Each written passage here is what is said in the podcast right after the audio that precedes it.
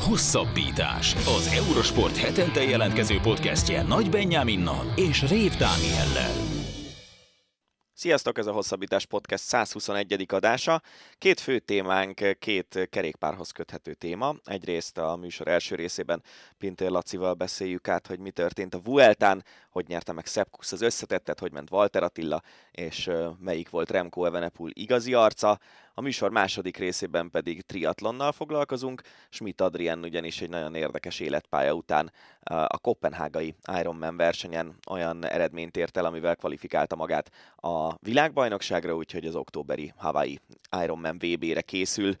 Az Ácsi rovatban természetesen jönnek a hét legérdekesebb hírei, foglalkozunk ott is a Vueltával, beszélgetünk a magyar kézilabda csapatok szerepléséről a Bajnokok Ligájában, lesz eh, természetesen egy csomó foci hír, és lesz egy olyan hír is, ami azért eh, eléggé elszomorított bennünket, hiszen U19-es csapatok meccsein tömegverekedés volt, amelyen a eh, srácok szülei is beszálltak a bunyóba az Iváncsa érd meccsen. Úgyhogy ezzel készültünk erre a hétre, jó szórakozást kívánunk a podcastünkhöz.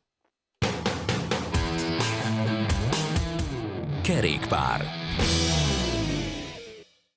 Nagyon sok szeretettel köszöntjük a Klubrádió kedves hallgatóit, ez a Hosszabbítás állandó keddi sportmagazinunk. A két műsorvezető ezúttal is Nagy Benyámin és Rév Dániel, és ezúttal is két témával jelentkezünk. A műsor első részében Pintér Lászlóval, az Eurosport kommentátorával fogjuk átbeszélni azt, hogy mi történt az idei év harmadik háromhetes kerékpárversenyén a Vueltán. A műsor második részében pedig Schmidt Adriennel ismerkedhetünk meg, aki néhány éve még úszni sem tudott, most pedig a Hawaii Ironman triatlon világbajnokságra készül. Itt van velünk eh, az Eurosport kommentátora, Pintér László. Szia Laci, köszi, hogy elfogadtad a meghívásunkat. Sziasztok, én köszönöm.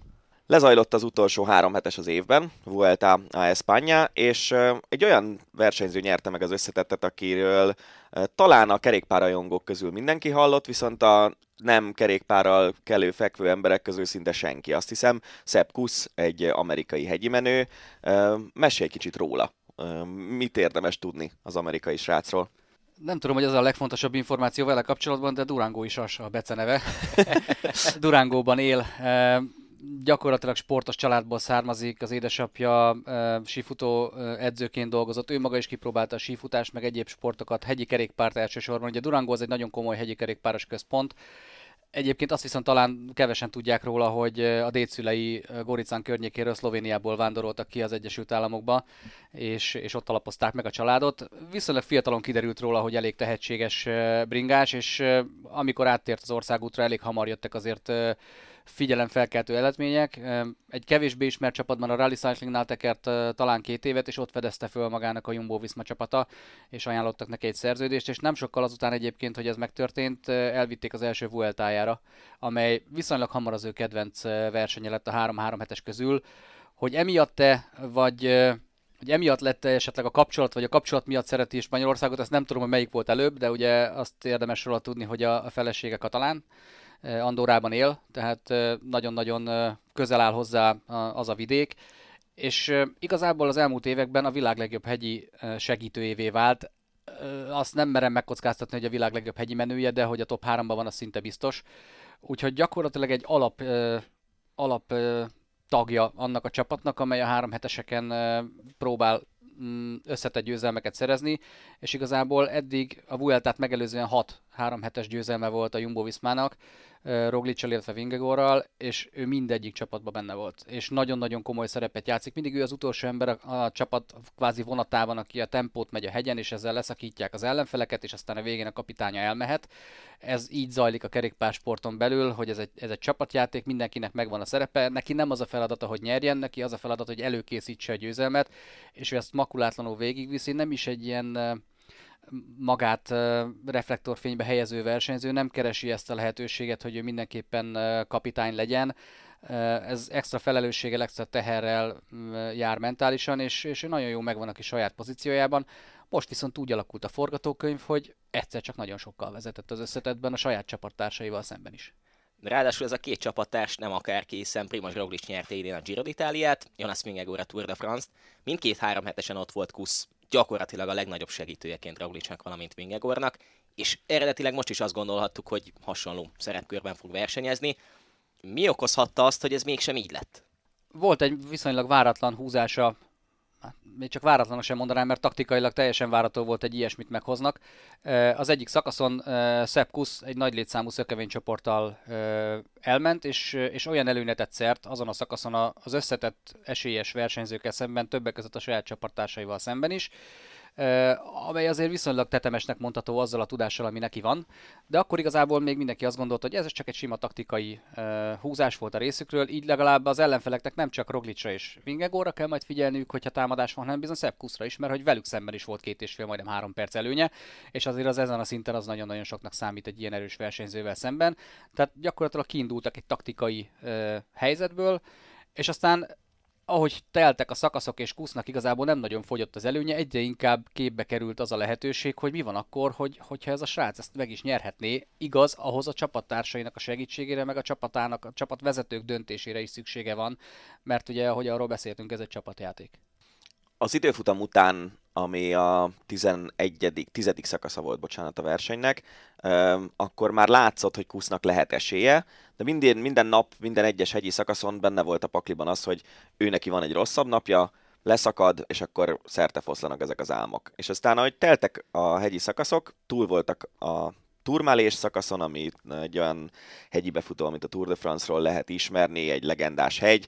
Túl voltak utána az Anglirus, hegyi szakaszon, ami meg a Vueltának talán a legnehezebb hegyi befutója, és még mindig Kusz vezetett, és akkor úgy tűnt, hogy született egy megállapodás a csapaton belül.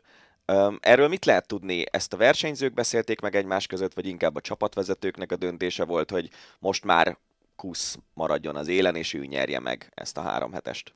Szerintem ezt tökéletesen sose fogjuk meg, megtudni, hogy pontosan hogy zajlottak az események. Azt lehetett tudni, hogy az utolsó pihenőnapon, tehát a harmadik hétnek az első napján, hétfőn, a három versenyző bement egy szobába is, és valamit megbeszéltek. Hogy aztán ez mennyire lett betartva, az, az egy jó kérdés. Ugye említetted ezt az Angliru szakaszt, ezt a brutálisan nehéz hegyi befutót ott még a nap elején talán Mark Réf, a sportigazgató is azt mondta, hogy, hogy igazából a versenyzők szabadon versenyezhetnek egymás ellen a csapaton belül, hiszen ekkor már akkor előnyök volt gyakorlatilag az összetett riválisokkal szemben, hogy ezt abszolút megtehették. Kusz egyszer sem mondta ki, hogy én akarok nyerni, hogy értem kell, kell hogy menjen a csapat, sőt azt is mondta, hogy nem akarok ajándékot. Ehhez képest egy kicsit olyan érzése volt az embernek, hogy azon az Anglirus szakaszon ott, ott már azért megtehette volna a két csapattársa Vingegor és Roglic, hogy, hogy nem mennek olyan tempót, hogy Kusz szakadjon le, már pedig Roglic tempózott el úgy, hogy végül Kusz ezt a tempót nem bírta. A riválisokkal szemben már nem volt erre szükség. Ez az a rész, amit nem tudunk és nem fogunk szerintem sose tudni, hogy pontosan időrendben mikor és hogyan zajlottak a dolgok, ami viszont egyértelmű volt, hogy óriási volt a népharag a szakaszt követően, hogy Kuszt hátba támadták a saját csapattársai, miközben valószínűleg csak engedték őket, hogy menjenek, bár utólag Kusz elmondta, hogy volt egy megállapodás, és hát ebbe a taktikában néha csúszhatnak hibák, és ez az Angliróla vonatkozott, tehát én gyanítom, hogy ők ezt hamarabb lehet, hogy már abban állapodtak meg, hogy nem bántjuk a fiút. Vingegor a szakasz végén úgy nyilatkozott, hogy, hogy én nagyon szeretném látni Kuszt megnyerni ezt a Vueltát, és ugye amikor Roglic támadott, akkor Vingegor ott hagyta ugyan Kuszt, de csak tette a kereket Roglic, ha nem került rá, és igazából az, hogy Kuszt megnyerte ezt a Vueltát, annak köszönhető, hogy egy rivális versenyző Mikel Landa fölért rá, és gyakorlatilag ő ment neki olyan tempót a végén, hogy annyira kevés, tehát tudta csökkenteni a, a hátrányt, ami már közben kialakult egyébként a hegyen, és így talán 8 másodperccel végül meg tudta őrizni a, az összetetben az első helyét. Tehát hany, hany, hany, egy hajszálon múlott gyakorlatilag ez a, ez a győzelem, viszont a másnap, tehát a következő napon már teljesen egyértelműen látszott, hogy a csapat végérvényesen beállt Kusz mögé, és én azt gondolom, hogy itt már benne volt a csapatvezetőknek is az egyértelmű direktívája ebben. Ebből kifolyólag lehet, hogy ez volt az életben az első és az utolsó olyan alkalom, hogy Kusz három hetes nyerjen? Simán benne van a pakliban, de nem feltétlenül azért, mert, mert nem alkalmas rá, vagy mert a csapat nem engedi újabb sikert kapujába. Én inkább amiatt gondolnám, hogy alapvetően az ő mentalitása az, az a segítő mentalitás. Tehát nem véletlenül nem akart ő még eddig reflektorfénybe kerülni, most oda került. A nagy kérdés az az, hogy ez a győzelem, ez, ez kivált-e benne mégiscsak egy olyat, hogy akkor hát mégiscsak próbáljuk már meg, meg ha ilyen jó vagyok, akkor, akkor miért ne kaphatnék én is egy lehetőséget. De én inkább azt tartom egyelőre valószínűnek, hogy ő inkább visszalép majd abba a szerepbe, amiben eddig volt. Maga Vingegor azt mondta, hogy ő nagyon örülne neki, hogy élne ezzel a lehetőséggel, mert, mert benne van és nagyon megérdemli, de ehhez szerintem még hetek, hónapok kellenek, amíg ő bennük mindannyiukban letisztázódik ez a történet, de legfőképpen Kuszban, hogy ő mit akar, akar -e ennél többet, vagy, vagy neki bőven elég volt az az egész hercehurca, meg ez az egész média őrület, ami az kialakult helyzet miatt őt érte.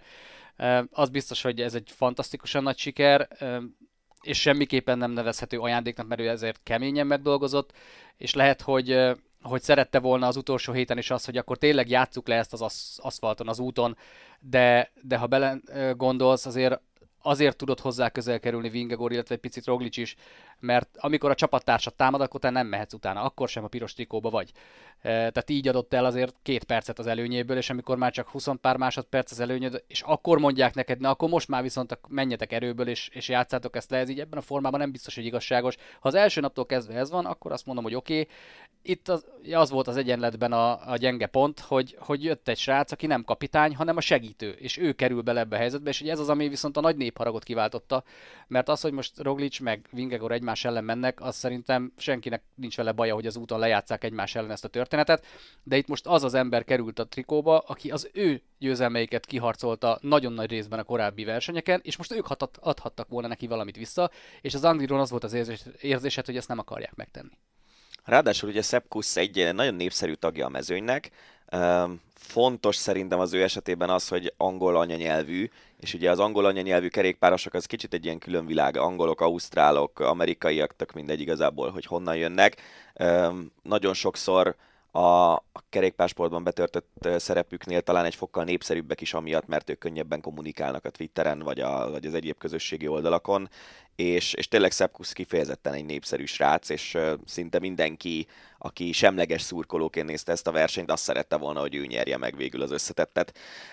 Egészen hihetetlen maga az a történet, ami kialakult, hogy itt a Jumbo Visma, Giro győztes, Tour győztes, és most egy harmadik emberrel Vuelta győztes, ráadásul a dobogó mint három fokán ezek a versenyzők állnak itt a Vuelta végén, és ebben a csapatban ott versenyzett Walter Attila is, az első számú magyar kerékpáros. Hogy sikerült neki a Vuelta személyes szempontból, nyilván csapat szempontból ennél sokkal többet nem lehet kihozni. Szerintem tökéletesen. Ha abból indulunk ki, hogy hogyan nyilatkozott Ati a versenyt megelőzően, hogy ő akkor lesz elégedett, hogyha a szakaszok végén, a nap végén a sportigazgatók megdicsérik a munkájáért, akkor azt gondolom, hogy ezt maximálisan teljesítette, lehet, hogy túl is teljesítette, tehát volt, amikor azért finoman még vissza kellett fogni, nem kell ennyit menni.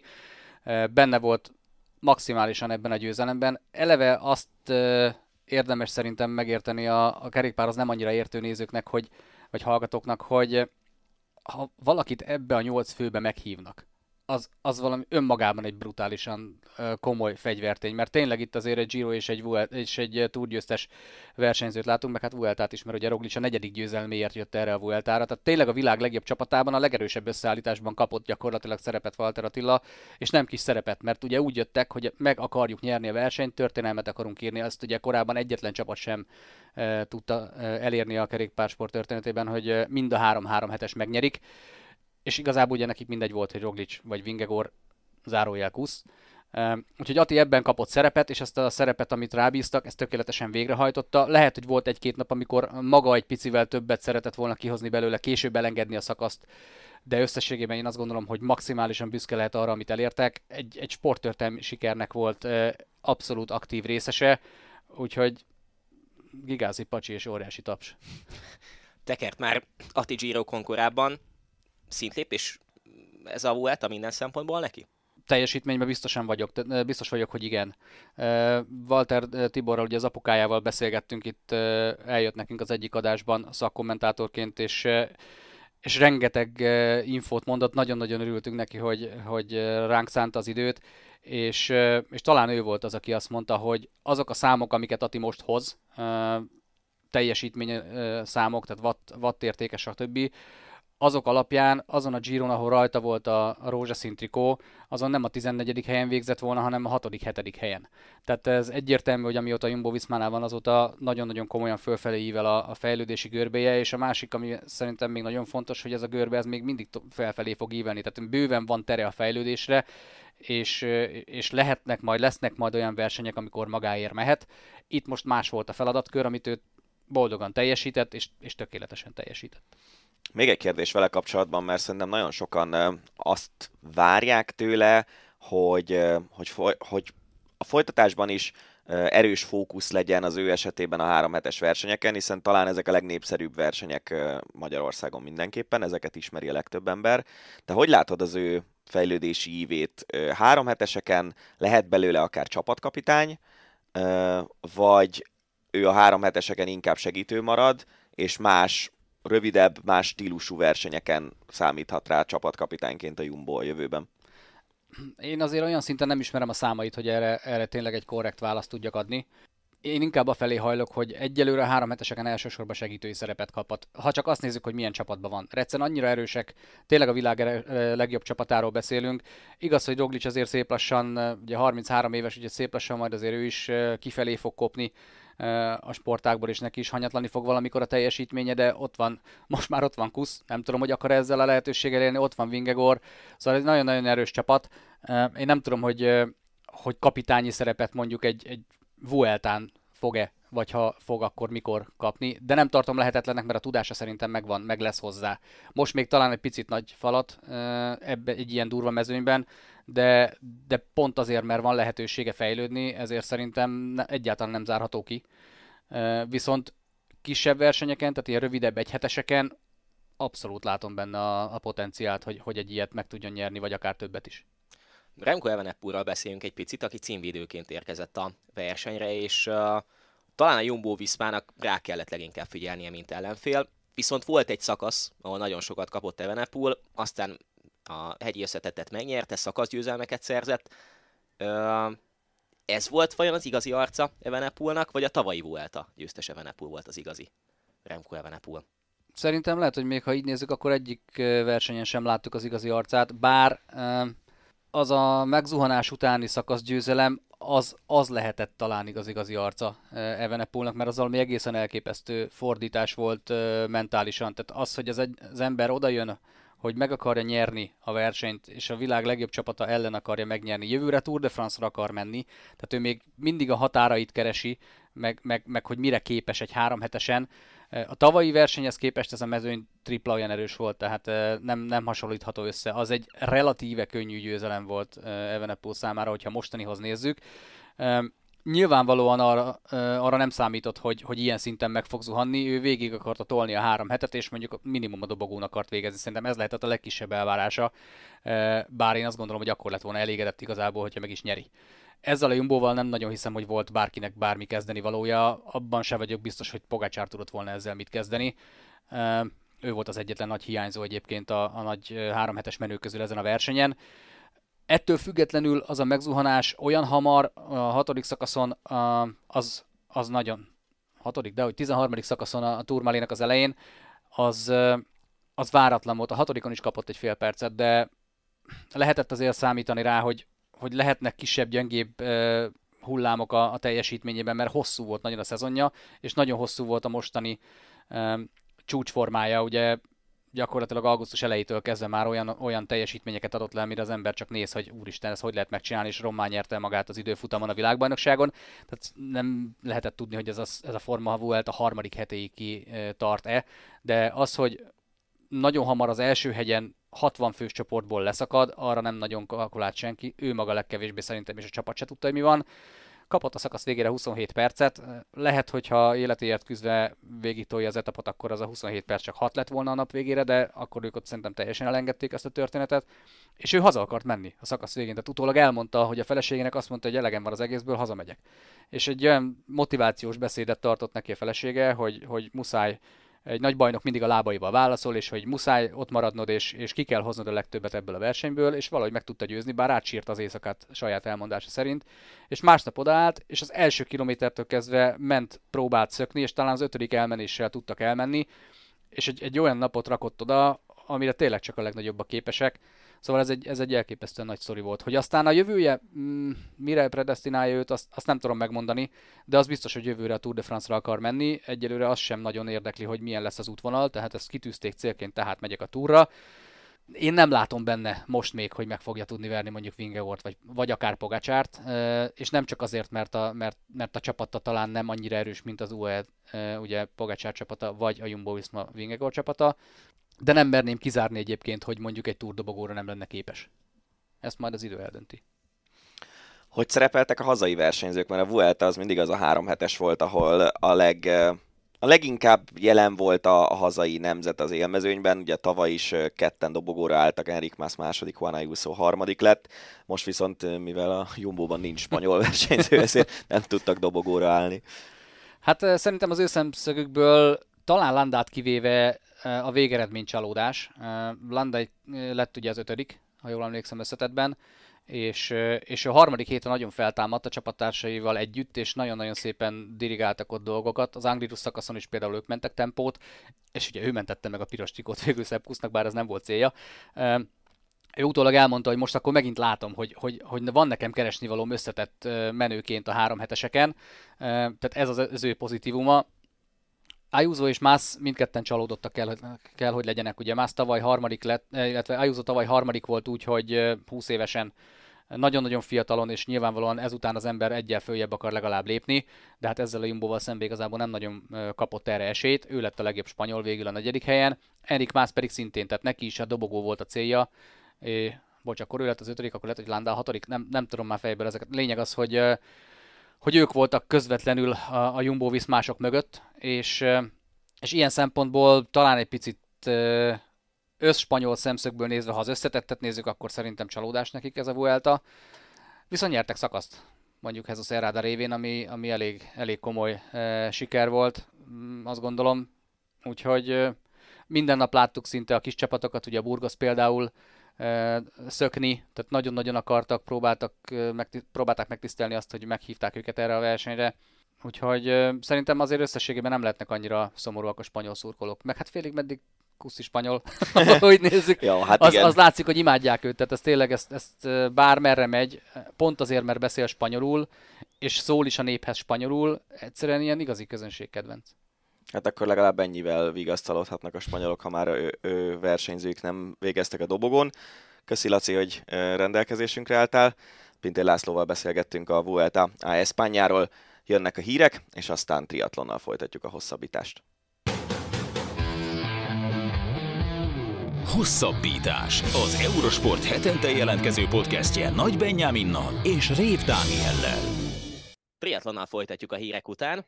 A vendégünk Schmidt Adrián, aki kvalifikálta magát a Hawaii Ironman világbajnokságra.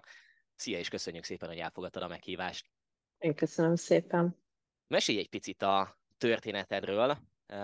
Talán Magyarországon kevésbé van fókuszban így összességében a, a hosszú távú triatlon, az Ironman és mindenféle um, hosszú távú, talán állóképességi sportág is. Nyugodtan mehetjük ide talán a futást is uh, ebből a szempontból. Hogyan lettél te Ironmanes, és hogyan alakult a pályafutásod, aztán majd egy picit visszanyúlunk egészen a kezdetekig, meg egészen a mostani világbajnokságig is. Hát én nagyon későn kezdtem el sportolni, én már bőven az egyetemi éveim végén voltam, mikor ebből úgy igazán belelendültem. Én is igazából ez a, ez a tipikus sztori vagyok, aki ugye fogyni szeretett volna, és akkor így neki, neki indult, először ugye csak futni, meg kerékpározni, aztán évekkel később jött a, az úszás is hozzá a triatlon, és akkor én valahogy nem úgy voltam vele, hogy ha már, ha már csináljuk, akkor csináljuk rendesen, és egyre jobban belelendültem, egyre több hangsúlyt kapott az életembe.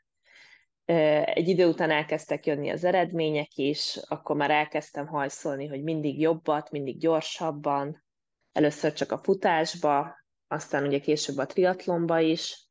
Aztán, hogy hogy kerültem a hosszú távra, az én testalkatom amúgy egyértelműen a hosszú távra ö, van kitalálva, hogy erre működik. Szóval nekem, nekem egyetemen az álló képességem nagyon jó, és valahol az soha nem is volt kérdésem úgy, hogy, hogy nekem rövid távon vagy hosszú távon kellene indulnom. Szóval én az első triatlonomat is azért csináltam, hogy egy felkészítő állomása legyen a későbbi Ironmanemnek.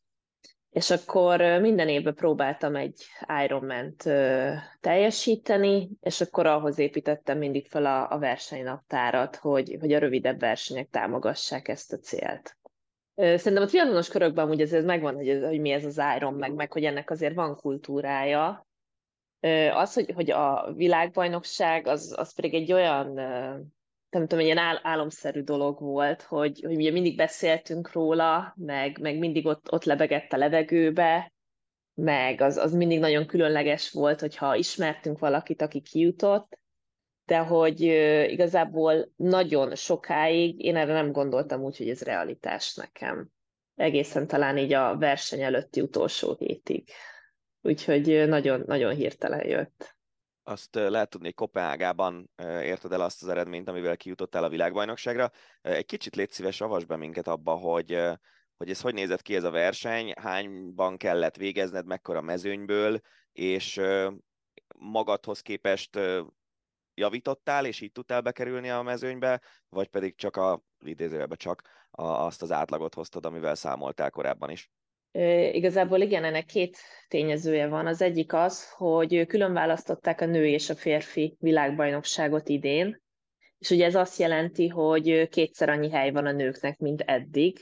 Úgyhogy ezzel, ezzel kapcsolatban nagyon nagy szerencsém volt. A másik pedig az, hogy majdnem egy órát javítottam a, az egyéni legjobbamon, ez az is hozzátartozik, hogy utoljára két éve mentem Ironman-t, mert tavaly sajnos nagyon megbetegedtem a versenyhéten, és ezért nem tudtam elindulni.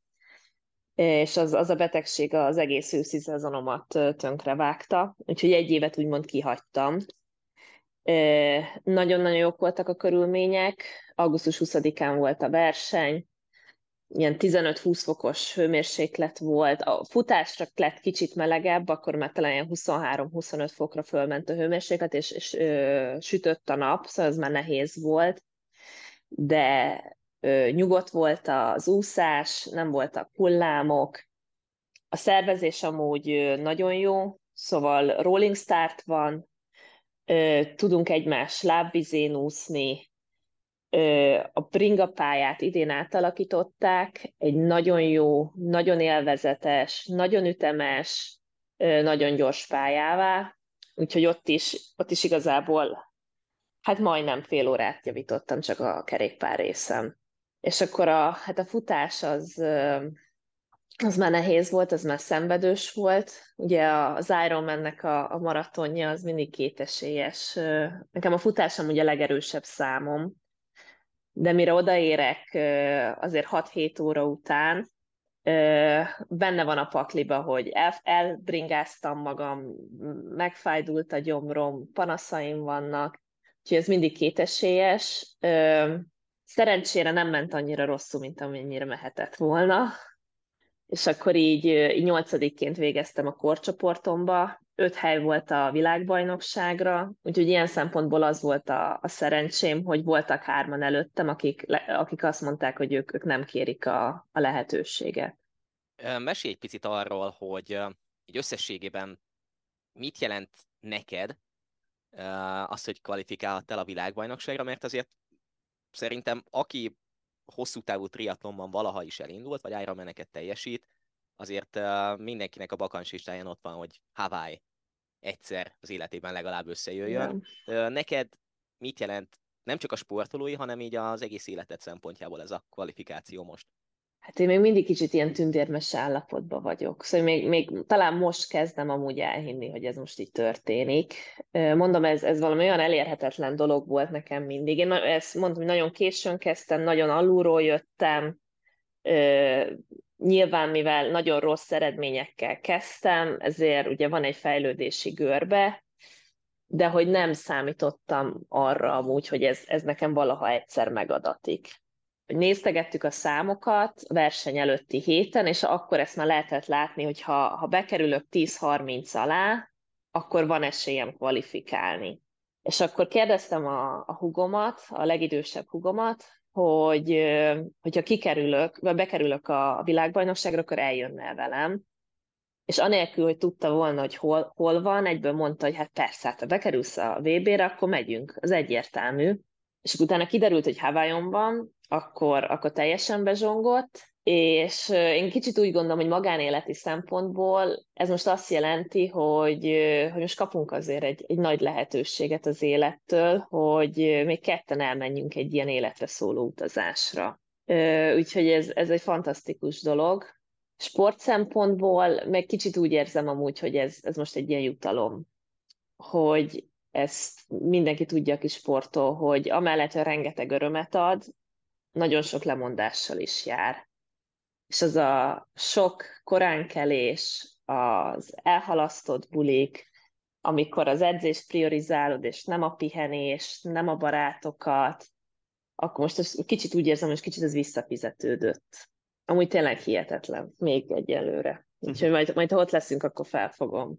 Korábbi interjúidat olvastuk itt a beszélgetés előtt, és nekem nagyon felkeltette az érdeklődésemet az, hogy itt a Dániában úgy mentél ki, hogy, hogy talán egy fél év év, aztán egy-kettő, aztán végül azóta is ott élsz, és hogy a, a tömegsport közti különbség, a tömegsport életek közti különbség érdekel engem, hogy, hogy mennyire könnyű felnőttként, 20 évesen elkezdeni mondjuk triatlonozni Dániában, milyen lehetőségek vannak, egyáltalán milyen ilyen milyen, milyen a tömegsport élete Dániának, mert valahogy így az van a fejemben, hogy hú, biztos nagyon jó, de aztán lehet, hogy ott sincs kolbászból a kerítés. Igen.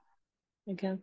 Amúgy én nagyon sokat edzek és versenyzek Magyarországon is, úgyhogy én nem teljesen kötődök Dániához ilyen szempontból, sőt, azért szeretném az igazság kedvéért megjegyezni, hogy szerintem jóval több versenyem van Magyarországon és külföldön, mint Dániába. De amúgy nagyon jó, hogy ezt felhoztad, amúgy szerintem ez egy nagyon érdekes témakör, és ez egy hatalmas különbség Dánia meg Magyarország között, hogy itt a tömegsport az tényleg azt jelenti, hogy mindenki sportol. A fiatal, az idős, az anyuka, és azok is, akik, akik nem feltétlenül fittek.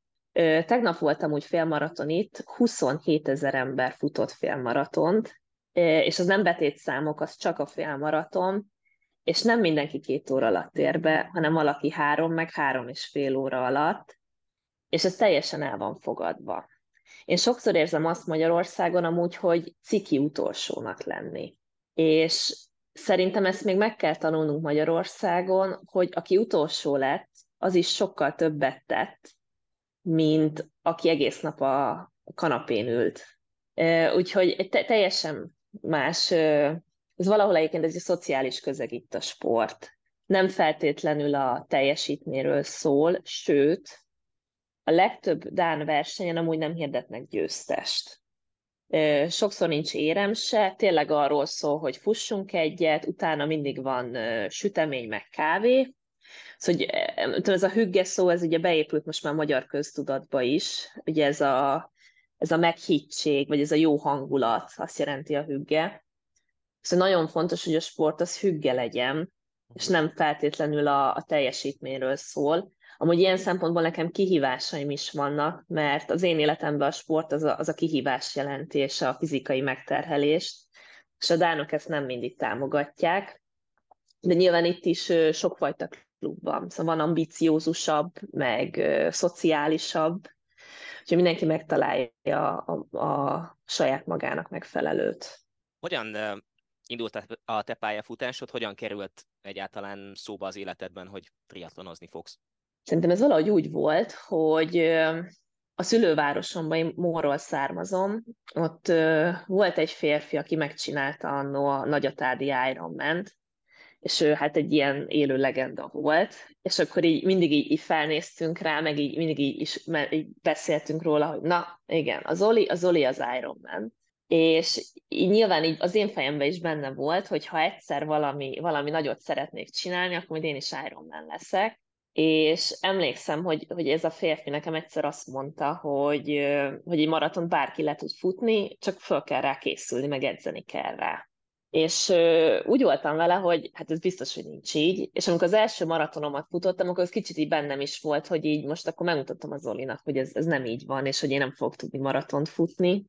Aztán persze végigcsináltam az edzéstervet, és akkor az első maratonomat ilyen 3 óra 43-mal futottam, különösebb gond nélkül, és szerintem ez volt az, ami, ami bebizonyította nekem, hogy igazából megfelelő edzésmunkával bármit el lehet érni, főleg amatőr szinten. És amikor már a, a futásba mindig vannak ilyen kis bakancslistás vágyaim, meg ötleteim, és amikor már a futásban nagyon sok mindent kipipáltam, akkor jött az, hogy fú, de jó lenne megtanulni úszni. Én amúgy 27 évesen iratkoztam be az első felnőtt úszótanfolyamra, és azóta is hát az úszás ez hatalmas kihívás nekem, meg még mindig nagyon, nagyon hosszú az út addig, amire azt mondom, hogy, hogy most már jól tudok úszni. Bocsánat, előtte De... egyáltalán nem tudtál úszni, vagy azért tudtál valamennyire, csak ahhoz, hogy triatlonozz, ahhoz annál jobban kellett?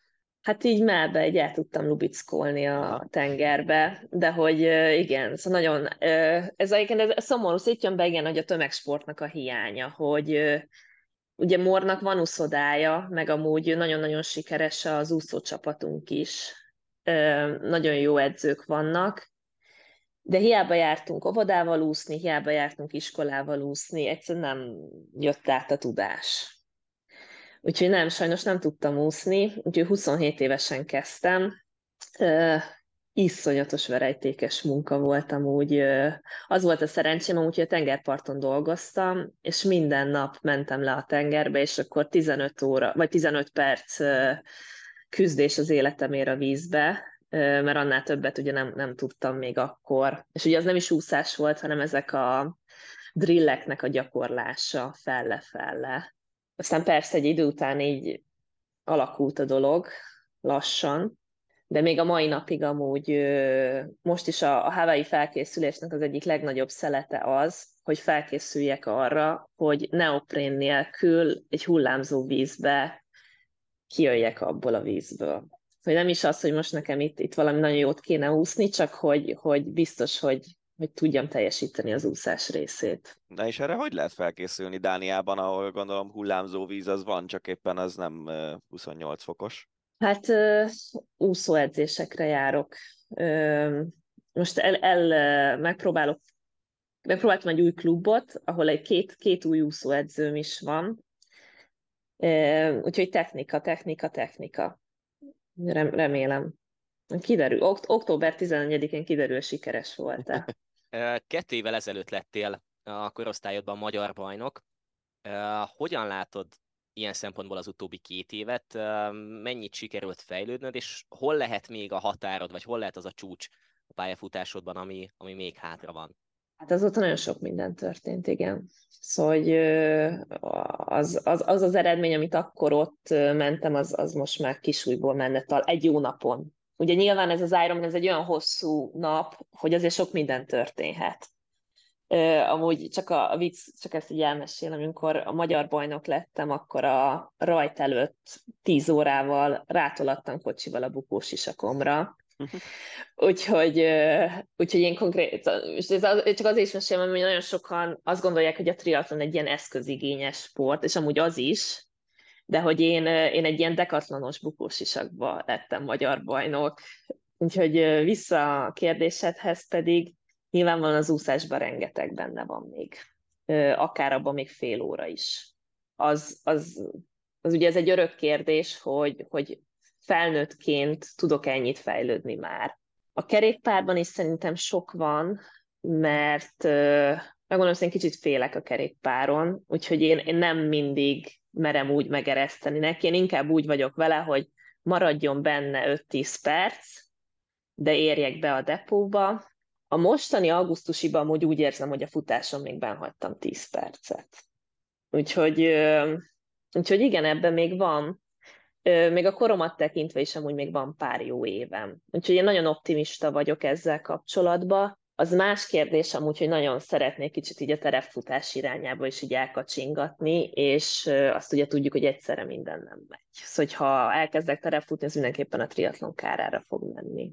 És meddig tervezed, vagy ez egy olyan dolog, hogy felnőttként kezdted, amatőrként sportolsz, munka mellett érted el ezeket a, az időeredményeket, amik, amikkel eljutottál a világbajnokságra, amíg élvezed, addig csinálod, és nincsen olyan valami nyomás, hogy hú, ez még jó lenne, hú, azt még jó lenne? Van egy-két vers, amit mindenképpen meg akarok csinálni. az, az így bennem van. Nyilván amúgy nem tudhatjuk, hogy mit hoz az élet. Én nagyon szeretem ezt az életformát, amúgy nagyon szeretem a versenyeket, nagyon szeretem a társaságot, ami ezzel jár. Szerintem ez egy nagyon, nagyon kiegyensúlyozott életforma. Azt is láttam amúgy, hogy sok.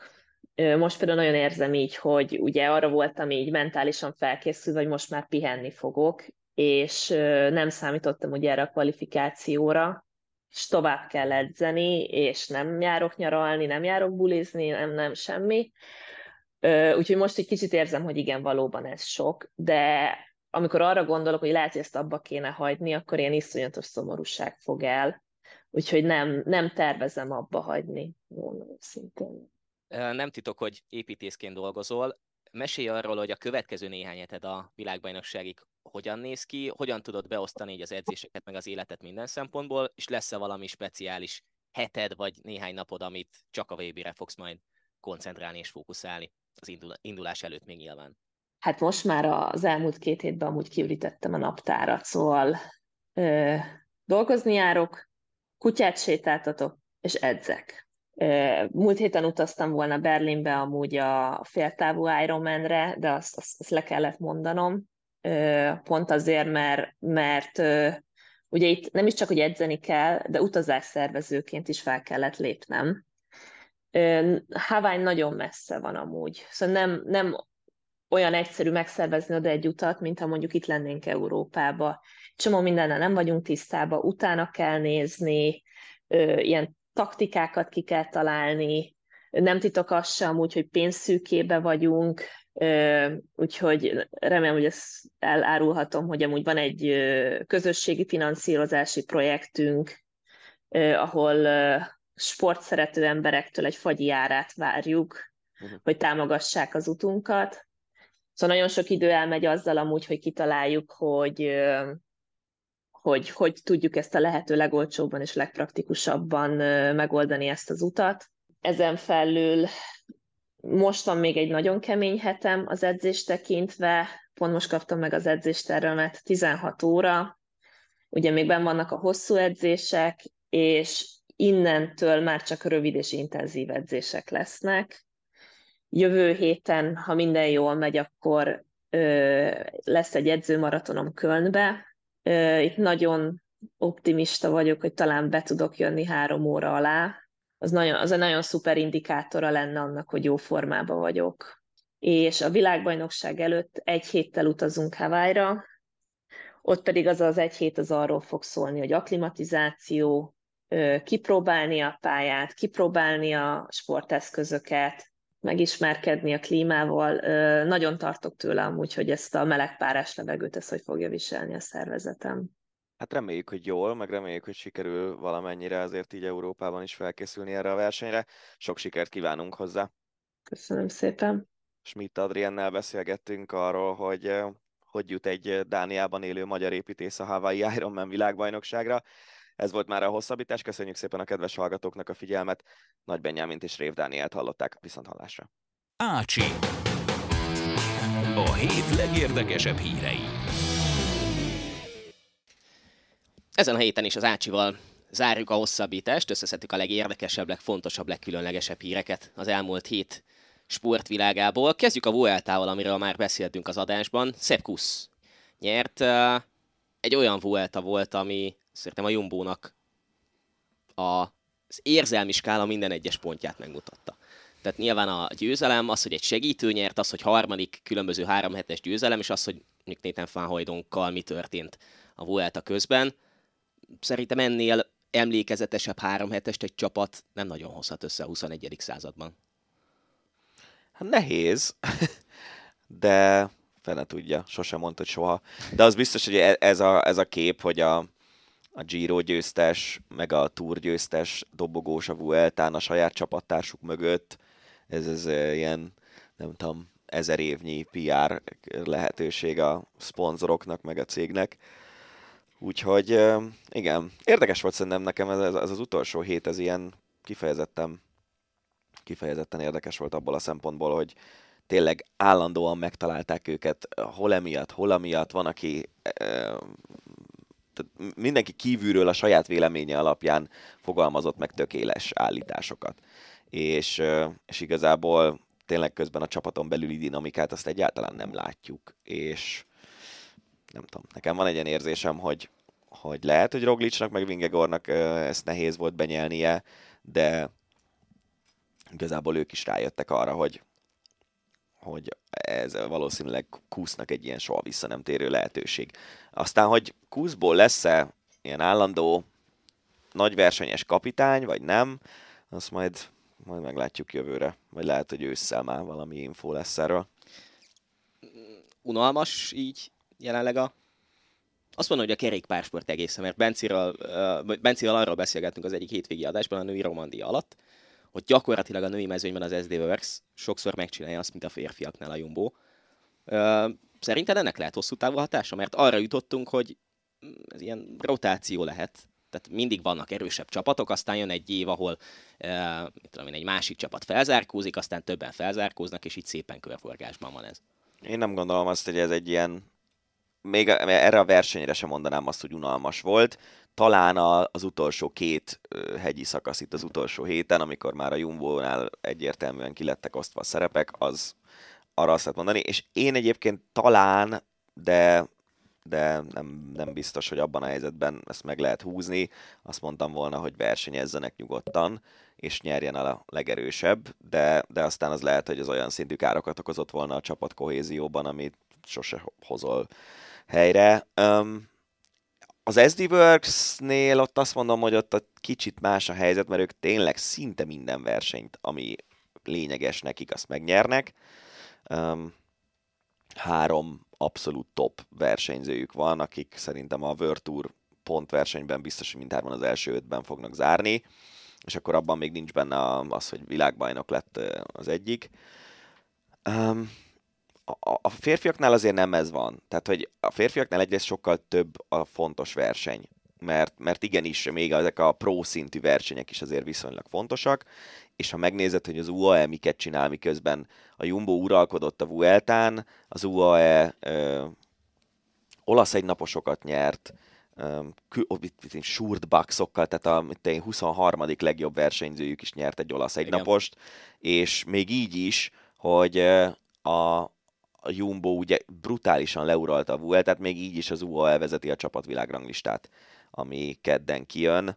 Um, szóval én nem gondolnám azt, hogy ez egy ilyen szörnyű Jumbo uralkodás, a három heteseken kétségtelenül, de azért a Giro-t, azt, amire azt mondtuk, hogy ez az elmúlt évek leggyengébb Giroja volt, azt azért nem nyerte agyon Roglic, hanem csak úgy épp, hogy megnyerte. Igen. És, és a túron is ugye egy rossz napja volt Vingegor legnagyobb ellenfelének, a Vueltán is egy rossz napja volt a Jumbo legnagyobb ellenfelének, tehát én nem, nem érzem azt, hogy itt most most egy ilyen mindent megnyernek, és, és izé helyzet lenne.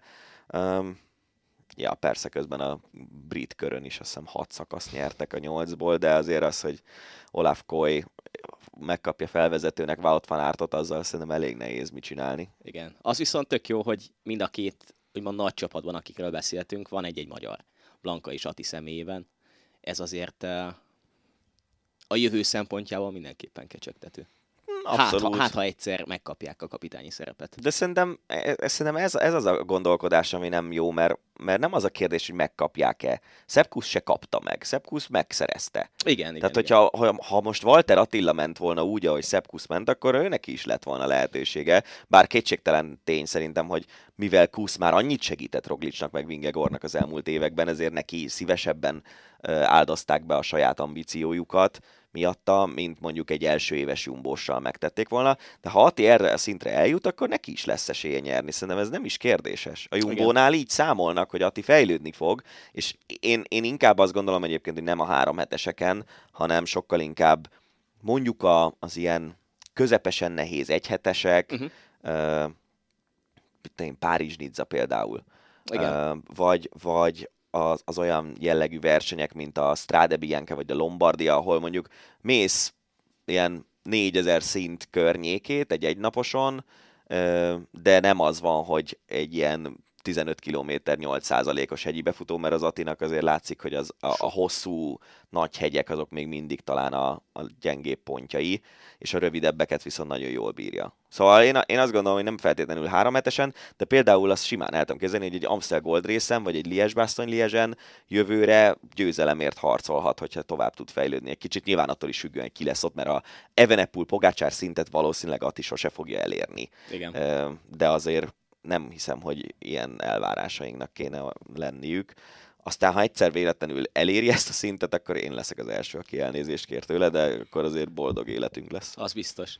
Jó, de hát összefoglalva az, hogy egy magyar versenyző egy ilyen Jumbónak, egy ilyen Vueltán ekkora szereplője volt és ekkora segítője volt, ha néhány évvel ezelőtt ez a mondat elhangzik, lehet, hogy te sem hiszed el. Persze. Tehát ez, ez már egy olyan pillanat volt, amiért Hát meg ott volt, ott volt az ember a madridi dobogón a legjobb Igen. csapat tagjaként, tehát szerintem ezért ezek, ezek olyan dolgok, amiket te, kell tudnunk értékelni, mint ahogy Blankának is az idei eredmény sora országúton az lenyűgöző, Igen. és nagyon kíváncsi leszek arra, hogy a, a CX szezonban hogy fog menni, de van egy olyan érzésem, hogy ott is lesz egy szintlépés. Igen.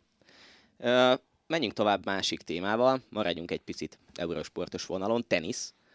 Simona Halep dopingügyében meglett a döntés, eltiltották négy évre Halepet, és bár fellebezni fog, ahogy olvastam itt a szakértői hozzászólásokat, tényleg olyanok szólaltak meg, akik a dopingügyekben jártasak, nem valószínű, hogy ezt a fellebezést el fogják fogadni. Maximum az lehet, hogy a felére csökkentik az eltiltását, ami két év lenne, tehát akkor is 33 éves lesz. Halep azt mondta, hogy vagy lenne, hogyha két évre csökkentenék az eltiltását. Mikor visszatérett, Halep azt mondta, hogy vissza fog térni mindenképpen, de azért ez egy olyan doppingügy, ami, ami vagy súlyosabb annál, mint amit most látunk, vagy nagyjából semmi nem történhetett. Mert ugye a szintekkel van talán olyan anomália, hogy lehet, hogy már Wimbledonban tavaly vérdopingot alkalmazott, ők azt állítják, hogy egy táplálék kiegészítővel került be a szervezetébe ez a roxadustan anyag, aztán ki tudja.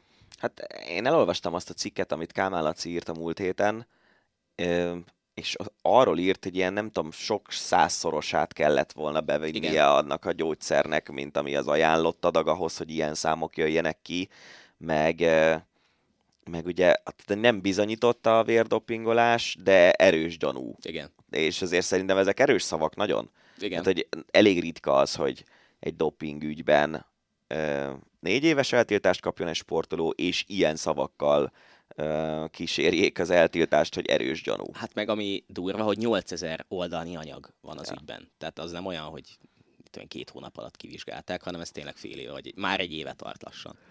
Hát inkább az az érdekes, hogy hogy akármi is, tehát hogy ha csinálta, akkor hogy jut eszébe egy Igen. profi sportolónak 2020-as években ilyen eszközökhöz nyúlni, ha meg nem, akkor meg hogy jöttek ki ezek az értékek? Szerintem az is ilyen elég érdekes sztori. Hát meg nem tudom, hogy nálad ez, ez a határ hol van, vagy ez az inger küszöb hol van, de ha ezek valós számok, akkor ne négy éves eltiltást kapjon. Ja, igen, igen, igen.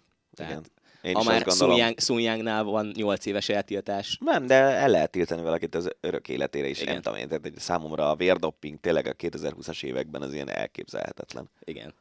Ha csinálták, akkor meg és lebuktak, nagyon bután csinálhatták állapék, tehát Igen. ezt is tegyük hozzá. Folytassuk még egy eh, hasonló témával, ha már eh, doppingról volt szó, mert ez is a heti témáink között van. Paul Pogba dopping ügye. Ez a másik véglet. Tehát... Na, arról viszont meséljél, mert arról csak ilyen címszavakat láttam. Ö, állítólag ö, tesztoszteron ö, szintje az jóval magasabb volt, mint kellett volna, és ö, hát ugye nagyon sokat volt sérült Pogba, nem is tudom hány percet, most nem néztem meg pontosan, hogy hány percet játszott az utóbbi időszakban, most is ugye ott volt a keretben, vissza-visszatért, de hogy már alapból az, hogy egy focistánál felmerül a dopping gyanú, az szokatlan, és uh, állítólag ő is nem csak, hogy eltiltás várhat rá, hanem felbontják először a szerződését, uh, talán így nem is lehet, van egy ilyen szabály, nem is lehet nagyon csapat, aki leigazolhatná őt, pláne, hogyha bűnös, akkor meg vége a pályafutásának köve. Hát, gondolom szteroidozott, nem? Hát gondolom, igen. Igen. Most erre mit mondjak? Ez körülbelül ugyanannyira tűnik okos dolognak, mint vérdoppingolni. Igen. Egyébként a Juve-nál amúgy is vannak, meg voltak gondok. Bonucci, aki az Unión Berlinhez igazolt, nyilatkozta azt, hogy picit jogtalannak érzi azt, hogy ahogy elküldték, meg hogy egyáltalán elküldték őt, ott a fizetésekkel is voltak bajok, szóval én nem tudom, hogy a, a Juve-nál egyáltalán letette valaki olyan, aki Pogbának azt mondta, hogy gondold át és ne csináld, vagy ez teljesen saját utasításra ment, de hogy én azt sem tartanám elképzelhetetlennek, hogy legalábbis az olasz foci utóbbi én, két évtizedeinek botrányait ismerve, hogy valaki azt mondta Pogbának, hogy azzal gyorsabban visszatérhetsz, meg gyorsabban visszaszerezheted az izomzatodat, hogyha használsz ilyen szereket. Hát ismerve a kerékpársportban 20 évvel ezelőtti sztorikat, ott mindenki teljesen egyedül csinált mindent. A Nyilván. csapat sose tudott róla semmit, hogy valaki rosszban sántikált, ugye? Igen. Mindegy, ezek, ezek mindig olyan sztorik, hogy úgyse derül ki. Nyilván. Szerintem, vagy majd maximum megírja Pogba az életrajzi könyvében, amiből gondolom már kiadott kettőt, hiszen már betöltötte a 25-öt. Szóval majd egyszer talán egy ilyen botránykönyvből kiderül, hogy itt mi volt a háttérben, de én se, én se tartom az olasz szellemiségtől távol állónak azt, hogy megpróbáltak ügyeskedni. Igen.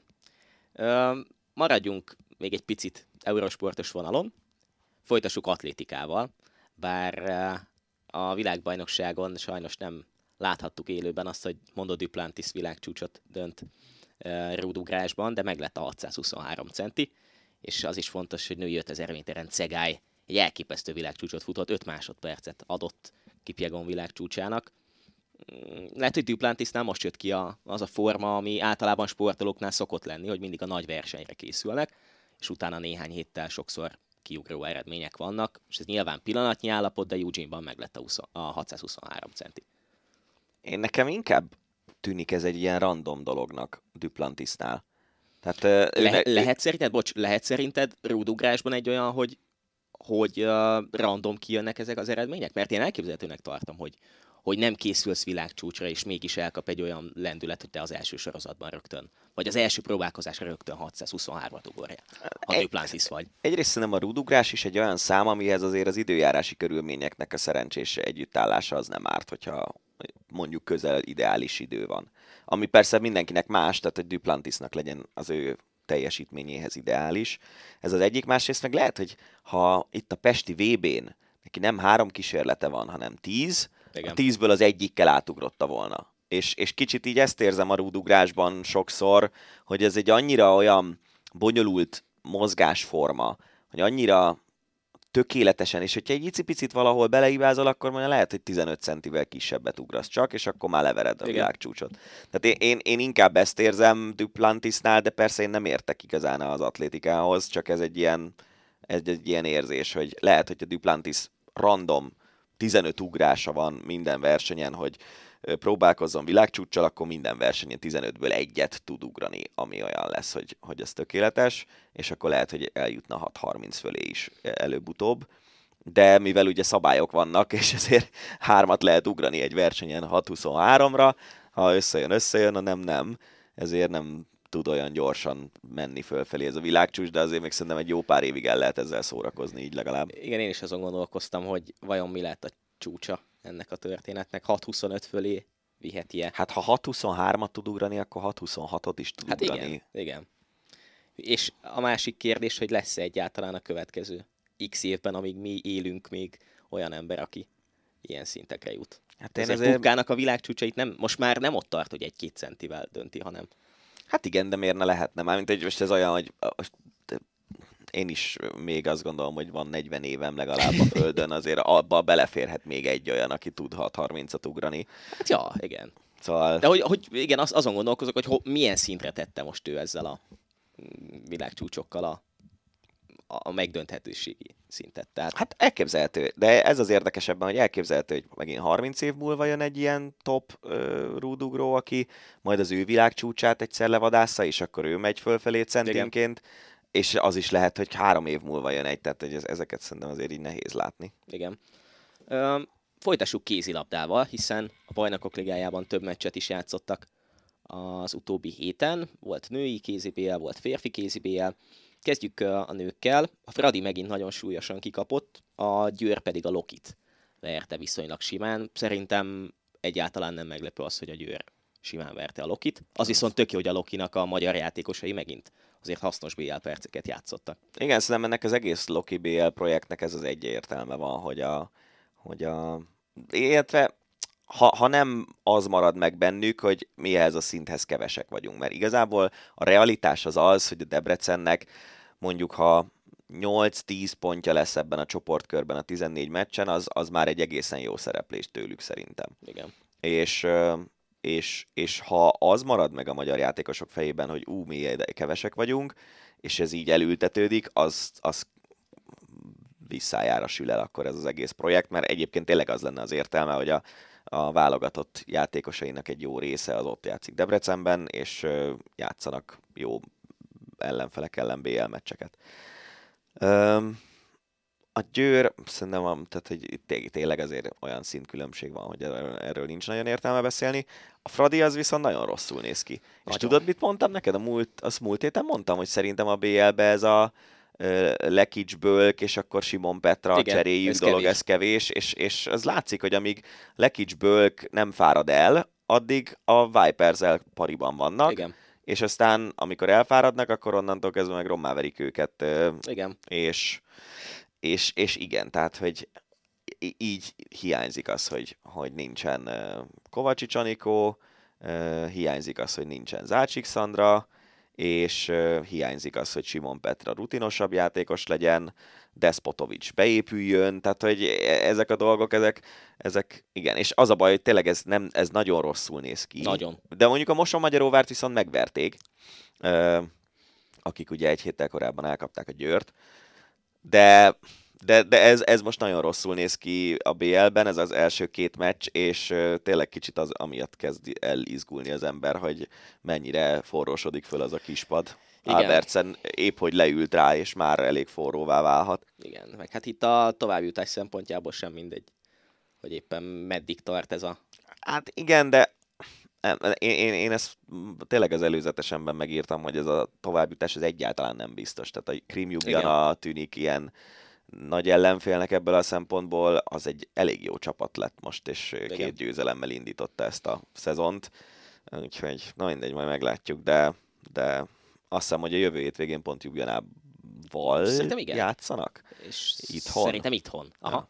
Igen. Ha, ha tényleg így van, akkor azt a meccset viszont meg kéne nyerni, különben, különben a továbbjutás az, az messze kerül. Igen.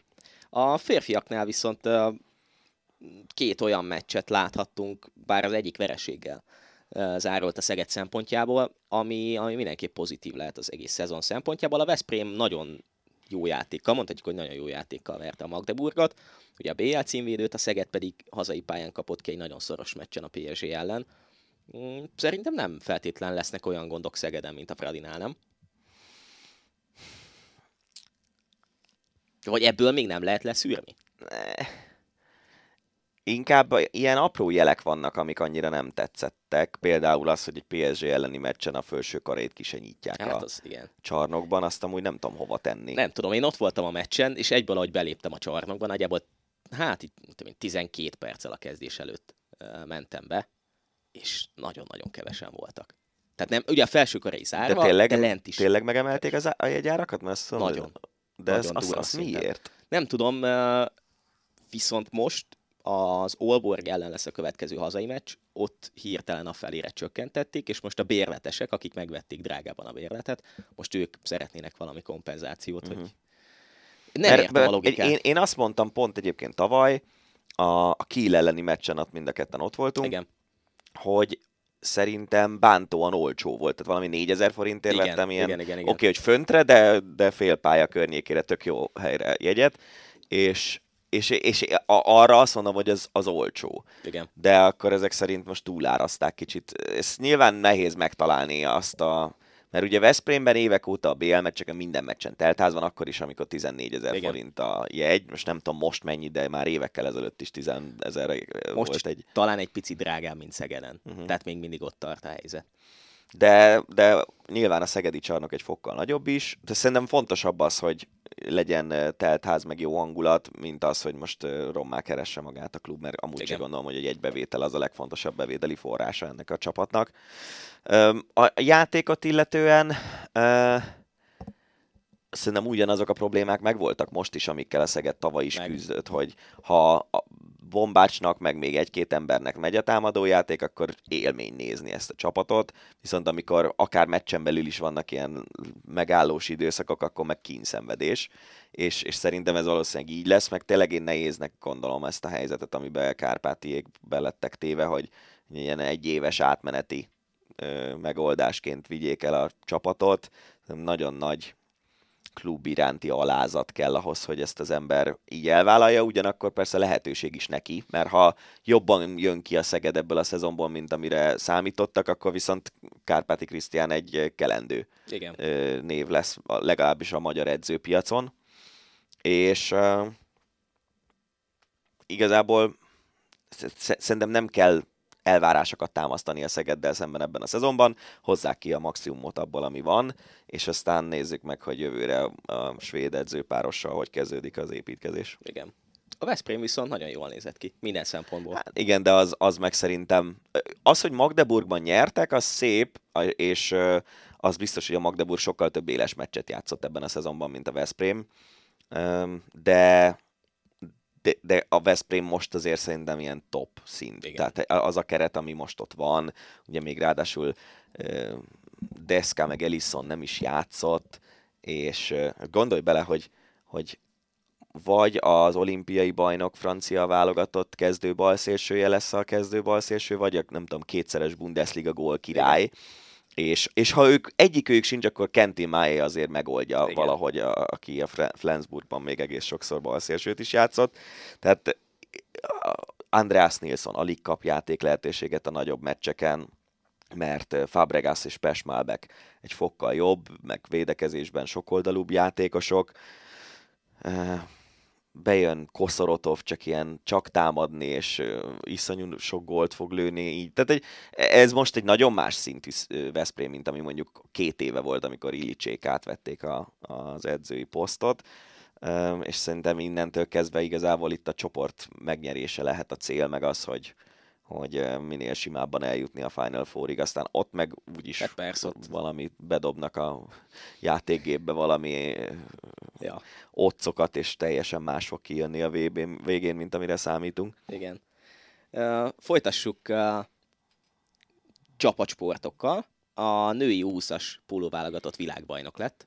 Ez uh, szerintem nagyon jól illeszkedik a, abba a sorba, amely, amelyikről valamelyik adásban, nem tudom még, még lehet, hogy nyáron beszéltünk a, a férfi vízilabda válogatott világbajnoki címe után, hogy azért a női vonalon is megvan az az építkezés itt az utóbbi évek világversenyeivel, ami mondjuk a férfiaknál vagy a fiúknál megvolt az utóbbi években. Igen, és nagyon ügyes ö, olyan játékosok jönnek föl, akik már ilyen 16-17 évesen felnőtt OB1, BL meccsek, Igen. Ilyesmi, és nyilván akkor egy ilyen utánpótlás világversenyen is jól fognak szerepelni, úgyhogy Ami jó, jó, dolog ez, de azért ezt mindig tegyük hozzá, hogy szerintem Magyarországon a, még a többi vízilabda nagyhatalomhoz képest is valószínűleg nagyon sok állami Igen. pénz megy vízilabda utánpótlás képzésbe, tehát ezek olyan eredmények, amik szinte természetesek kell, hogy legyenek. Igen. Ami szimpi, hogy a, az új szövetségi kapitányi páros a felnőtt válogatottnál egyből azzal kezdte, hogy az U20-as válogatott játékosait most még nem hívják meg, de hogy számítanak rájuk, és nem az van, hogy akkor eh, terheljük túl őket, és egyből Mhm. kapnak, mint öten meghívót a felnőtt válogatottba. Ez így, ez így tök jónak hangzik legalábbis. Igen. Ez így, eh, ez így pozitív. Mm, Folytassuk Kerkezzel, aki a Bournemouthnál augusztus legjobbja lett. Ennyi. Ennyi. Premier League sztárjaink vannak. Nagyon komoly amúgy. A Chelsea elleni uh, meccset néztem vasárnap, és uh, hasznosan játszott. Mm, Nem, nem mondanám azt, hogy, hogy úgy tűnne, hogy ő egy hónapja van a Premier League-ben. Um, ja, én nem, nem tudom, első meccs után, második meccs után beszélgettünk, hogy, hogy ahol ott a meccs legjobbja lett, Igen, hogy szerintem az ilyen típusú játékosok azok nagyon könnyen válnak közönségkedvencé. igen. Jó, jól néz ki nagyon Kerkeznél ez. Uh, foci. Fehérvár kiesett a Magyar Kupából az SMTK ellen, a harmadosztályú SMTK ellen, ráadásul úgy, hogy kvázi olyan nagyon sok esélye nem is volt.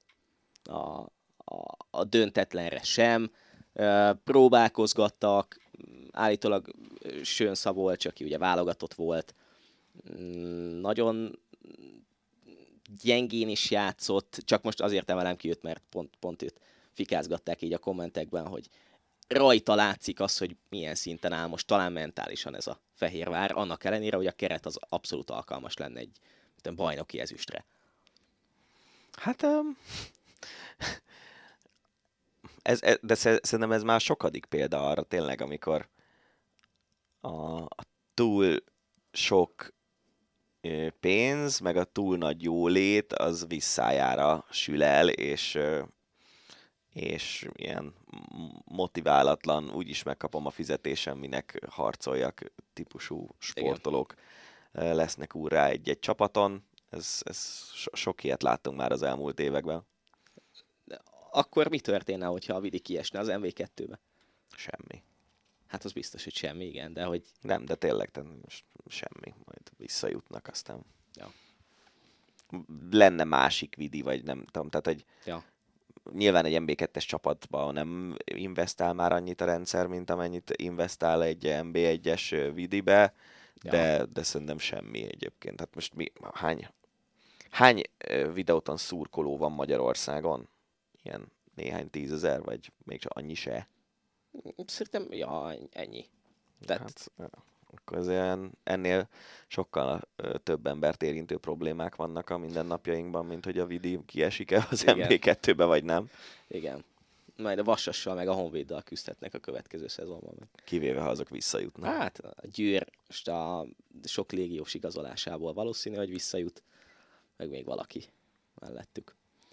Folytassuk az F1-jel, méghozzá azért, mert végre és sok-sok felkiáltójel mondhatták, sokan nem Red Bull győzelem született, hanem Carlos Sainz győzött tudjuk, hogy, tudjuk, hogy mi történt a Red Bullokkal? Nem, nem, nem. Nem is néztem a versenyt egyrészt. Én az összefoglalót néztem meg, és uh, érdekes volt eléggé, hogy, hogy uh, mintha fordít, mint hogyha lett volna eddig valamilyen ilyen titkos kapcsoló, amit most nem sikerült fölkapcsolni, olyan volt kicsit, nem, nem is értettem meg. Lehet, azt, hogy létezik erőből, erőből kiesnek a Q2-ben az időmérő edzésen, az is nekem nagyon furcsa.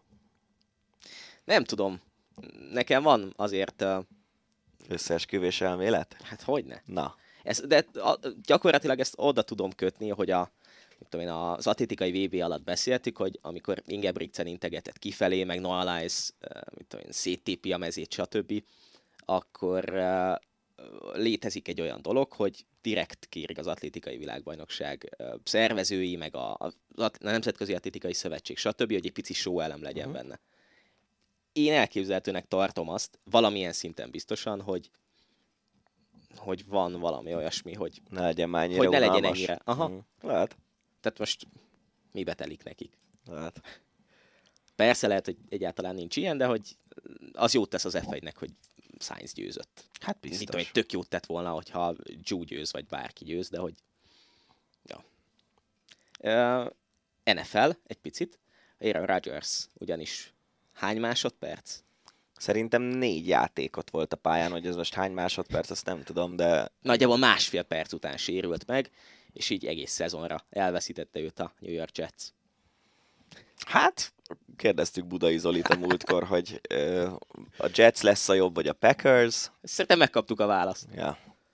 De azért ez kemény, hogy képzeld el, hogy van egy csapat, ami évek óta szar, és a szurkolói belelkesülnek, hogy úristen, az utóbbi 15 év három legjobb irányítójának az egyike. Oké, okay, hogy már öreg, de azért még biztos, hogy jó, jó lesz, és ő is motivált, de jó, most akkor idén világverő csapatunk lesz, és akkor a negyedik játéknál elszakítja az Achillesét. Ez kegyetlen lehet. Ez ja. nagyon kegyetlen lehet. Ez nagyon. De azért a vezetőség helyében se lettem volna. Hát de most ezzel mit kezdesz? Hát semmit. Tehát, Tehát hogy... Igen, egyébként a jó csapatok általában azért azért is jó csapatok, mert ha kiesik egy-két sztárjátékos, akkor az megoldják, de azért az irányító kiesése az nem, az, az nem egy olyan dolog, amit egy csak úgy simán.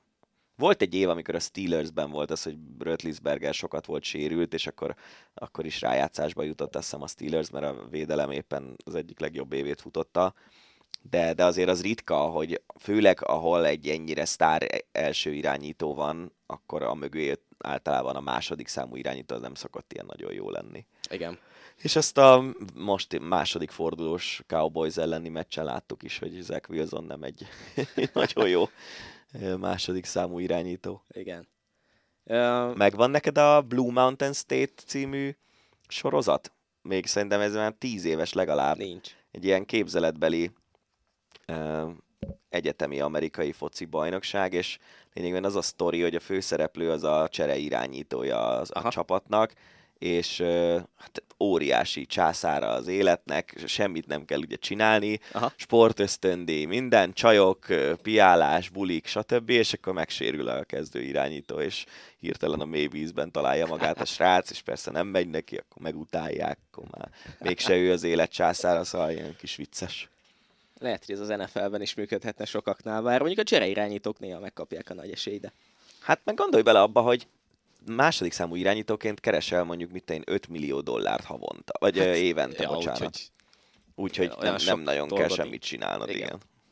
Ja, hát mondjuk sokan csinálják ezt fociban is, kispadoni csörgéssel, úgyhogy Igen, rendes amikor, amikor Valenciában voltunk a feleségemmel ilyen uh, stadiontúrán, akkor uh, néztük, hogy ilyen rohadt kényelmes bőrfotelek vannak a Valencia kispadján, és hogy a második számú kapusként mondjuk, mit tudom én, keresel, nem tudom, mennyit keres egy cserek kapus egy Hát- spanyol bajnokságban, évi egy millió euró körül. hát annyit biztos. Annyit biztos, nem? Ja, Keresel évi egy millió eurót, úgyhogy lényegében alig kell valamit csinálnod, és ott a kényelmes székeken ücsöröksz a meccseken, igen. fölveszed a pénzt. Hát vagy Scott Carson vagy, aki a Manchester City cserekapusa, ugye ő talán Liverpooli BL győzelmet is szerzett annó 2005-ben, tavaly is, és hát az előző szezonban is BL győztes lett, meg hát mit tudom én, alig védett pár meccsen. Uh-huh. És uh, angol válogatott volt meg minden, úgyhogy ja, nem lehet rossz történet ez. Mick Schumacher pályafutása is nagyjából hasonlóan alakult az F1-nél, most ugye tesztpilóta a Mercedesnél, és ha minden igaz, akkor el is köszön a sorozattól. Talán már olyan hírek is vannak, hogy lehet, hogy ennyi volt az egész F1-es pályafutás úgy életében, hiszen az Endurance világbajnokságban folytathatja jövőre, és, és talán már meg is lesz a szerződése, hogy a következő szezontól láthassuk őt az Eurosporton. Ferrari? Ha minden igaz, igen.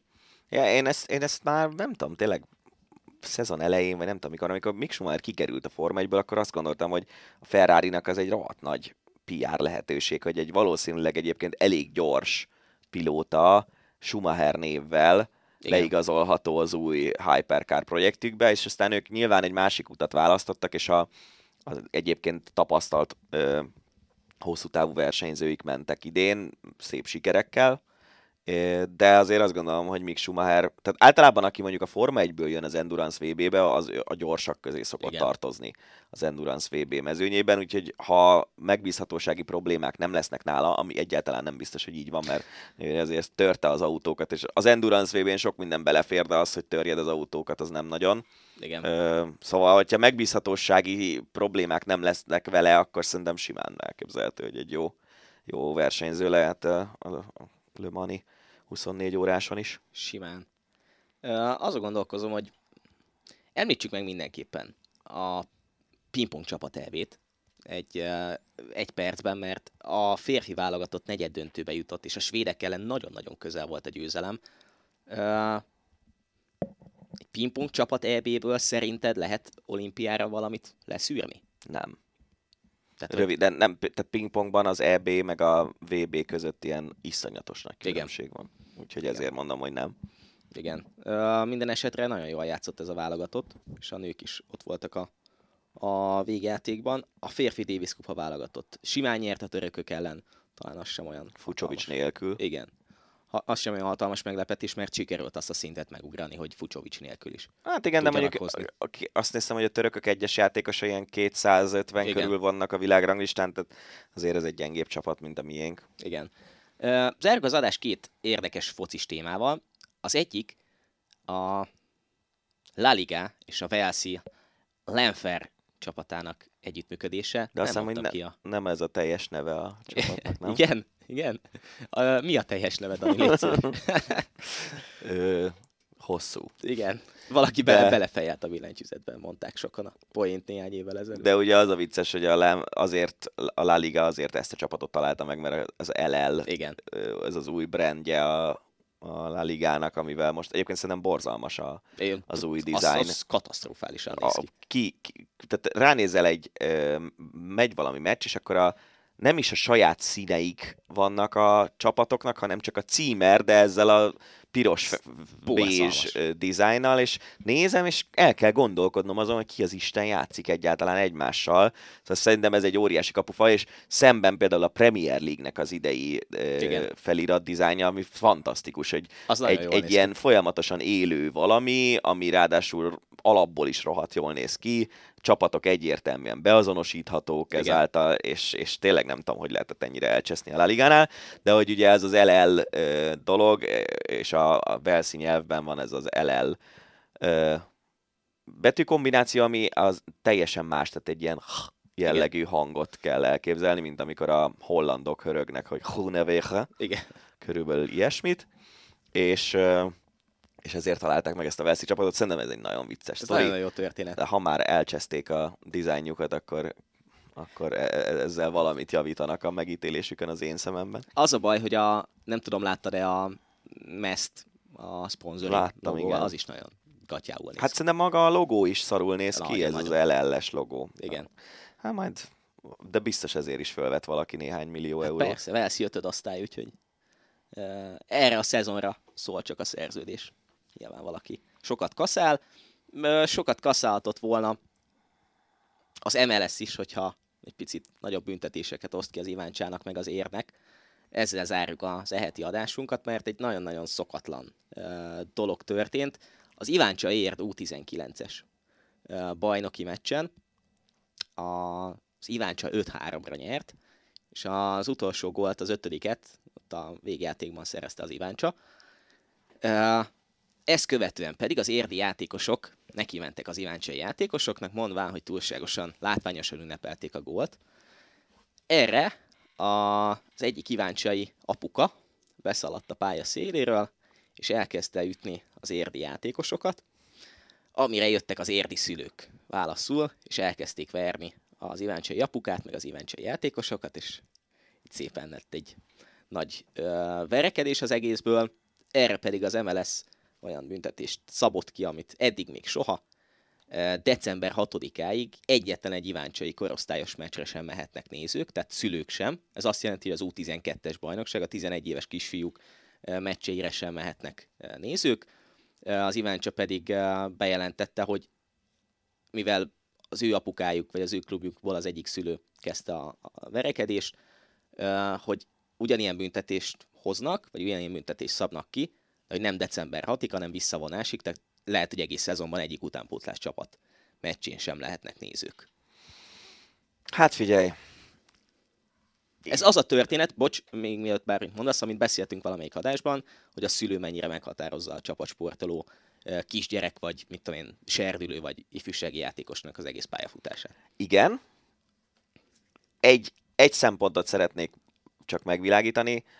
Mi van az, hogyha azt látom szülőként, hogy a 16 éves gyerekemet éppen három másik fiú rugdossa, vagy ütlegeli Igen. a pályán? Igen. Tehát, hogy nem vagyok benne, nem, nem tudom, de, de azt megígérni nem tudnám, hogy én nem mennék Igen, be a pályára. igen, igen, igen. Nem, nem a másik három gyereket Igen. verni, hanem legalább az enyémet kimenekíteni Igen, ebből igen, a igen. Ez is szituációból. jogos. Igen. Ö, és nyilván nem szabad, meg, meg egyáltalán nem kéne, hogy idáig eljusson, tehát én itt sokkal inkább megint az edzői stábok, meg, meg a, a játékvezetők a felelőssége. bírók. De egyedül, vagy akár hárman vannak, nehéz szétválasztani mondjuk 20 gyereket, Igen. de, de a stábtagok gondolom azért legalább csapatonként négy-öt ember ott ül a kispadon, akik, akik felnőttek, Igen. és nekik kellett volna szerintem itt leginkább szétválasztani a verekedőket.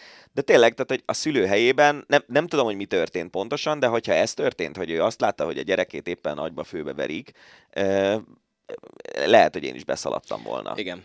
És, és igazából tényleg, tehát most látjuk ezt, ezt, ezt nem, nem tudom mennyit beszéltünk ed, erről eddig, de most a nyáron kitaláltuk itt a szerkesztőségben, hogy elindulunk az üzleti fociligában, ilyen nyári műfüves bajnokság, jó idő, szép le, vagy jó levegő, hát nem szép foci, de ez már másodlagos. de jó levegő, igen, meg jó levegő. Igen, és, és hogy tényleg itt is olyan feszültségek tudnak kialakulni csapatok között ebben a elvileg ilyen barátságos, meg semmi téttel nem rendelkező ligában, a, ami nekem az egésztől igazából elvette Igen, a kedvemet. Abszolút, abszolút és, hogy, értek, és, és hogy nem csak fociban van meg ez a közeg, mert én nagyon sok, ugye mi a kézi csapatommal a Siketek csarnokban játszuk a hazai meccseinket, ahol nagyon sok Budapest bajnoki zajlik így hétvégente, tényleg reggeltől estig mennek egymás után a meccsek, és nagyon sok meccset láttam úgy, hogy a előttünk lévő meccs második félideje, utánunk lévő meccs első félideje, ahol ö, utánpótlás meccseken a szülők a játékvezetőkkel olyan stílusban kommunikálnak, ami abszolút megengedhetetlen szerintem. Ö, másik szülőkkel összevesznek, hogy ó, hát akkor az előbb akkor mi volt, hogyha Igen. ez két perc, nem tudom, tehát én, én értem azt, hogy ez a, az, az amatőr sport, vagy az utánpótlás sport a szülők esetében, vagy az a felnőtt amatőr sportnál a résztvevők esetében, ez egy ilyen szelep kiengedés sokszor. És én is csinálok olyan dolgokat a kézilabda pályán, amire utána nem feltétlenül vagyok büszke, uh-huh. de, de az, hogy, hogy tényleg ilyen barátságos ligákban is egymás anyázása, egymás szétrúgása, veszekedés, kakaskodás, a bíróval való folyamatos Igen. üvöltözés, és hogy ez nem egy, nem egy ilyen kiragadott példa, hanem ez szinte mindennapos, és tényleg most játszunk, mi ez, 10, 14 meccset a bajnokságban, Ö, azt mondom, hogy a 14-ből kevesebb volt az olyan, amikor nem volt semmilyen Igen. ilyen feszkó. Ö, nem is feltétlenül a mi részvételünkkel, hanem az, hogy a bírónak kiszól be, meg ilyenek, és, és hogy hm, ne, nem tudom, én, én nekem lehet, hogy én ehhez már megöregettem, vagy, vagy ilyesmi, de hogy én ennél békésebb ember vagyok, és én azért megyek el focizni, vagy kézilabdázni, hogy jól érezzem magam, meg hogy sportoljak, nem azért, hogy ilyen őrült feszültség dologba menjünk bele. És tényleg szerintem igazából a, a kommunikációs stílus az az, az az egészben a legfontosabb. Igen. Hát meg utánpótlás bajnokságokban is ez lenne a fontos. És ez ugyanúgy tényleg az edző felelőssége, hogy megtanítsa jól kommunikálni a játékosait, mint hogy a szülőnek a felelőssége is lehet. Igen, és az edzőnek egyébként a klub részéről azt tökre értem, hogy, hogy ők azt látták szerintem ezután az eset után, hogy nem lehet. Tehát, hogy e, ez az a megoldás, amivel ezt a, ezt a forgatókönyvet biztosan kiírtjuk a lehet, lehetségesek közül, hogy kitiltjuk a szülőket a meccsekről. És úgy tök jó, hogy hogy U12-ben is ez lesz. Tehát, hogy már 11 éves Igen, de ugye tudod, hogy ez hogy fog kinézni, hát elviszi a 11 éves hát gyerekét a szülő a sportpályához, és a parkolóból Persze, végignézi igen, a meccset. Igen. És aztán, ha valami történik, meg befut, igen. és leszarja a büntetés, vagy igen. bármi mást. Öm, ennyi volt erre a hétre az ács, és ennyi volt a hosszabbítás. Ha tetszett, akkor, és még nem tettétek, akkor iratkozzatok fel, és jövő héten jelentkezünk egy újabb adással. Rév Dániát és Nagy Benyámint hallottátok. Sziasztok! Ez volt a Hosszabbítás, az Eurosport podcastje. A műsor témáiról bővebben is olvashattok honlapunkon az eurosport.hu.